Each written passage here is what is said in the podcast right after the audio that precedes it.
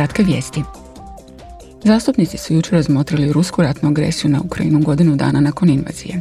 Predsjednica Europske komisije Ursula von der Leyen i šef diplomacije UE Josep Borrell boravili su u Strasburu. Ursula von der Leyen navela je sve mjere koje je Europa provela kako bi poduprela Ukrajinu. We have focused on three main goals. Usredotočili smo se na tri glavna cilja. Prvi, čvrsto podržati ukrajinski otpor osvajačima. Drugi, potkopati ruski ratni stroj. I treći, zajedno izgraditi europsku budućnost Ukrajine. Ta su nas tri cilja vodila tijekom prošle godine i nastavit će nas usmjeravati u mjesecima koji dolaze. And will continue to guide us in the months to come. Visoki predstavnik EU za vanjske poslove Borel ponovio je sankcije koje je Europa usvojila tijekom ove godine, a zatim je zatražio više vojne opreme za Ukrajinu. Pozivam se europske zemlje koje imaju moderne učinkovite tenkove koji skupljaju prašinu u kasarnama i beskorisni su, da ih predaju Ukrajini. I to što je prije moguće. Zato što će ovo proljeće i ljeto biti presudni. Rat će se odlučiti ovog proljeća i ljeta. Zastupnici su raspravljali o tome kako EU može nastaviti pružati potporu Kijevu. Danas će glasovati o rezoluciji.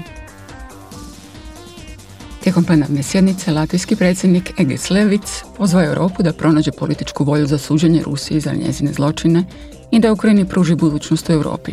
Također je rekao The use of frozen Russian assets. Mora se osigurati i uporaba zamrznute ruske imovine za obnovu Ukrajine.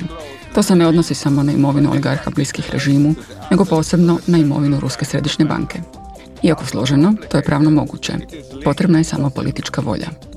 What is needed is political will.